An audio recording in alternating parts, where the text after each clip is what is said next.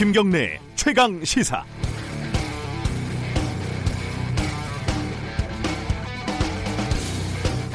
어제는 배우 장자연 씨의 열 번째 기일이었습니다. 고 장자연 씨의 유서를 직접 읽은 유일한 목격자 동료 배우는 10년이 지난 지금도 신변의 위협 때문에 리스트에 나온 조선일보 인사 등 권력자들의 이름을 제대로 호명할 수 없다고 인터뷰에서 밝혔습니다. 다음 주 검찰 과거사위에서 조사 결과를 발표할 예정이라고 합니다. 삼성의 노조 탄압에 반발해서 극단적인 선택을 한 삼성전자 서비스지회 노동자 고 염호석 씨의 시신이 탈취되는 엽기적인 사건이 벌어진 지도 5년이 지났습니다. 지지부진했던 수사는 5년 만에 마무리됐고 당시 삼성에 협조했던 경찰에 대한 첫 공판이 그제 열렸습니다. 말을 하다 보니까 공교롭게도 우리 사회의 진짜 권력으로 흔히들 지칭하는 삼성과 조선일보와 관련된 사건들이네요. 흔히들 지연된 정의는 정의가 아니라고 합니다.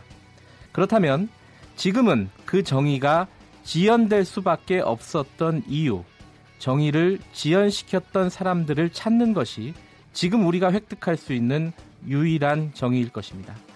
3월 8일 금요일 김경래 최강 시사 시작하겠습니다. 네, 주요 뉴스 브리핑부터 가겠습니다. 고발 뉴스 민동기 기자 나와 있습니다. 안녕하세요. 안녕하십니까. 자, 성평등 임금 공시. 아, 오늘이 세계 여성의 날이죠? 그렇습니다. 아, 첫 번째 소식으로 이걸 가져오셨네요. 네, 서울시가 성평등 임금 공시제 시행 계획 등을 담은 그런 성평등 도시 추진 계획을 어제 발표를 했는데요. 이게 뭐냐면은 성별, 직급, 고용 형태, 경력 등에 따른 임금 차이부터 네. 실제 노동 시간, 휴직 사용률 등의 정보 공개를 의무화하는 그런 제도입니다. 우선 서울교통공사, 서울시설공단 등 모두 23개 투자 음. 출연 기관의 관련 정보를 10월 서울시 홈페이지에 공시를 하기로 했습니다. 네. 이달 중에 노사정 협의를 거쳐서 기관별 임금 정보 등 실태를 조사한 이후에 8월까지 공시제 표준안을 마련한다는 그런 계획인데요. 이게 이제 남녀 간의 임금 격차가 크기 때문에 하는 정책이겠죠? 그렇습니다.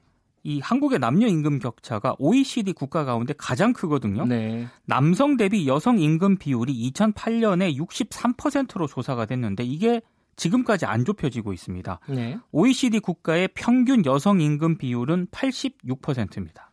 86%. 네. 우리는 63%. 그렇습니다. 크네요 격차가. 네. 자 아까 오늘이 세계 여성의 날이라고 했는데 다양한 행사들이 예정이 돼 있다고요? 한국 여성단체 연합이 오후 5시부터 서울 광화문 광장에서 제35회 한국 여성 대회를 개최를 하고요. 네. 노동계는 조기 퇴근 시위를 벌입니다.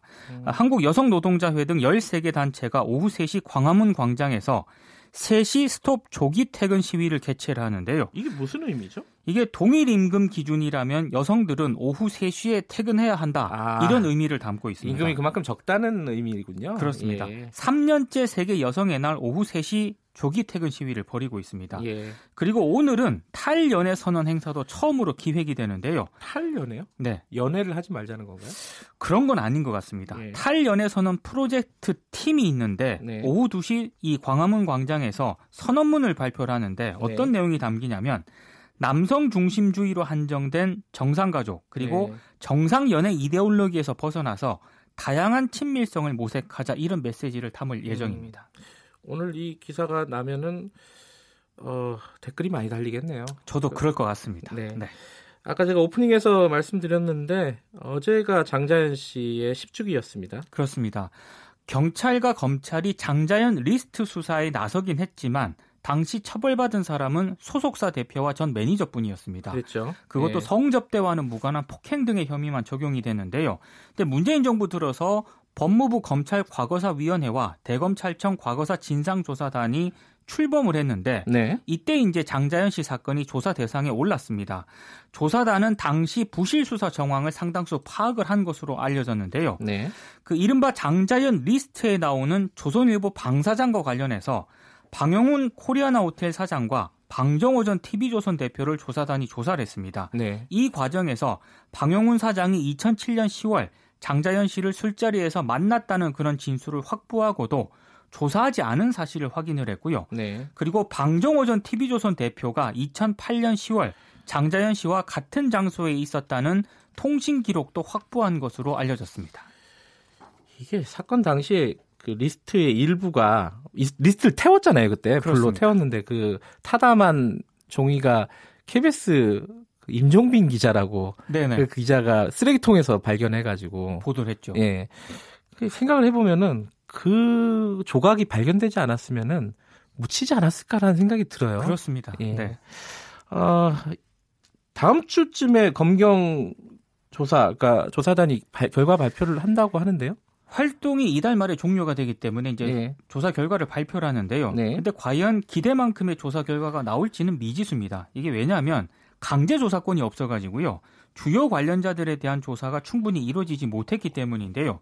특히 이무재 전 삼성전기 고문과 같이 조사를 거부하는 인물은 끝내 조사를 못했습니다. 이무재 씨가 어떻게 관련돼 있었죠, 이게? 그 당시 부인이던 이부진 호텔 신라 사장 명의의 휴대전화로 장자연 씨와 35차례 통화한 기록이 새롭게 확인이 됐는데 이것도 미스테리예요. 그렇습니다. 예. 근데 이 사람을 지금 조사를 못 했거든요. 네. 그리고 당시 성추행 상황을 유일하게 진술했던 장자연 씨의 동료 윤지호 예. 씨가 최근 언론과 인터뷰를 여러 차례 가졌는데요. 네. 장자연 씨가 남긴 문서 7장 가운데 소각된 것으로 알려진 3장에 음. 연예계, 언론계, 재계 인사들이 나열이 돼 있었다 이렇게 주장을 했습니다. 네. 특이한 이름의 국회의원도 있었다라고 이제 폭로를 하기도 했습니다. 현재 조사단은 조사 결과 보고서를 작성 중입니다. 특이한 이름의 국회의원을 찾느라고 또 난리더라고요. 이게 당시에 좀 수사가 명확히 됐으면 10년이 끌 일이 아닌데요. 그죠? 그렇습니다. 예. 자, 어제 택시 카풀 갈등 어, 일정 정도 해결이 됐어요. 평일 출퇴근 시간에만 카풀 서비스를 시행하는 방안에 이제 합의를 했는데요. 네. 카풀 서비스는 평일 출근 시간인 오전 7시에서 9시, 그리고 퇴근 시간인 오후 6시에서 8시에만 한시적으로 허용이 되고요. 네. 주말과 공휴일은 영업이 제한됩니다. 그리고 규제 혁신형 플랫폼 택시를 상반기 중에 출시를 하고 택시 노동자의 처우 개선을 위해서 월급제를 시행하기로 했는데요. 규제 혁신형 플랫폼 택시가 뭐냐면은 현재 그 논의되고 있는 다양한 모빌리티 서비스 있지 않습니까? 뭐 이동하는 그렇습니다. 기계. 예. 이걸 이제 택시와 협력을 해서 진화시키는 것이라고 설명을 하고 있습니다.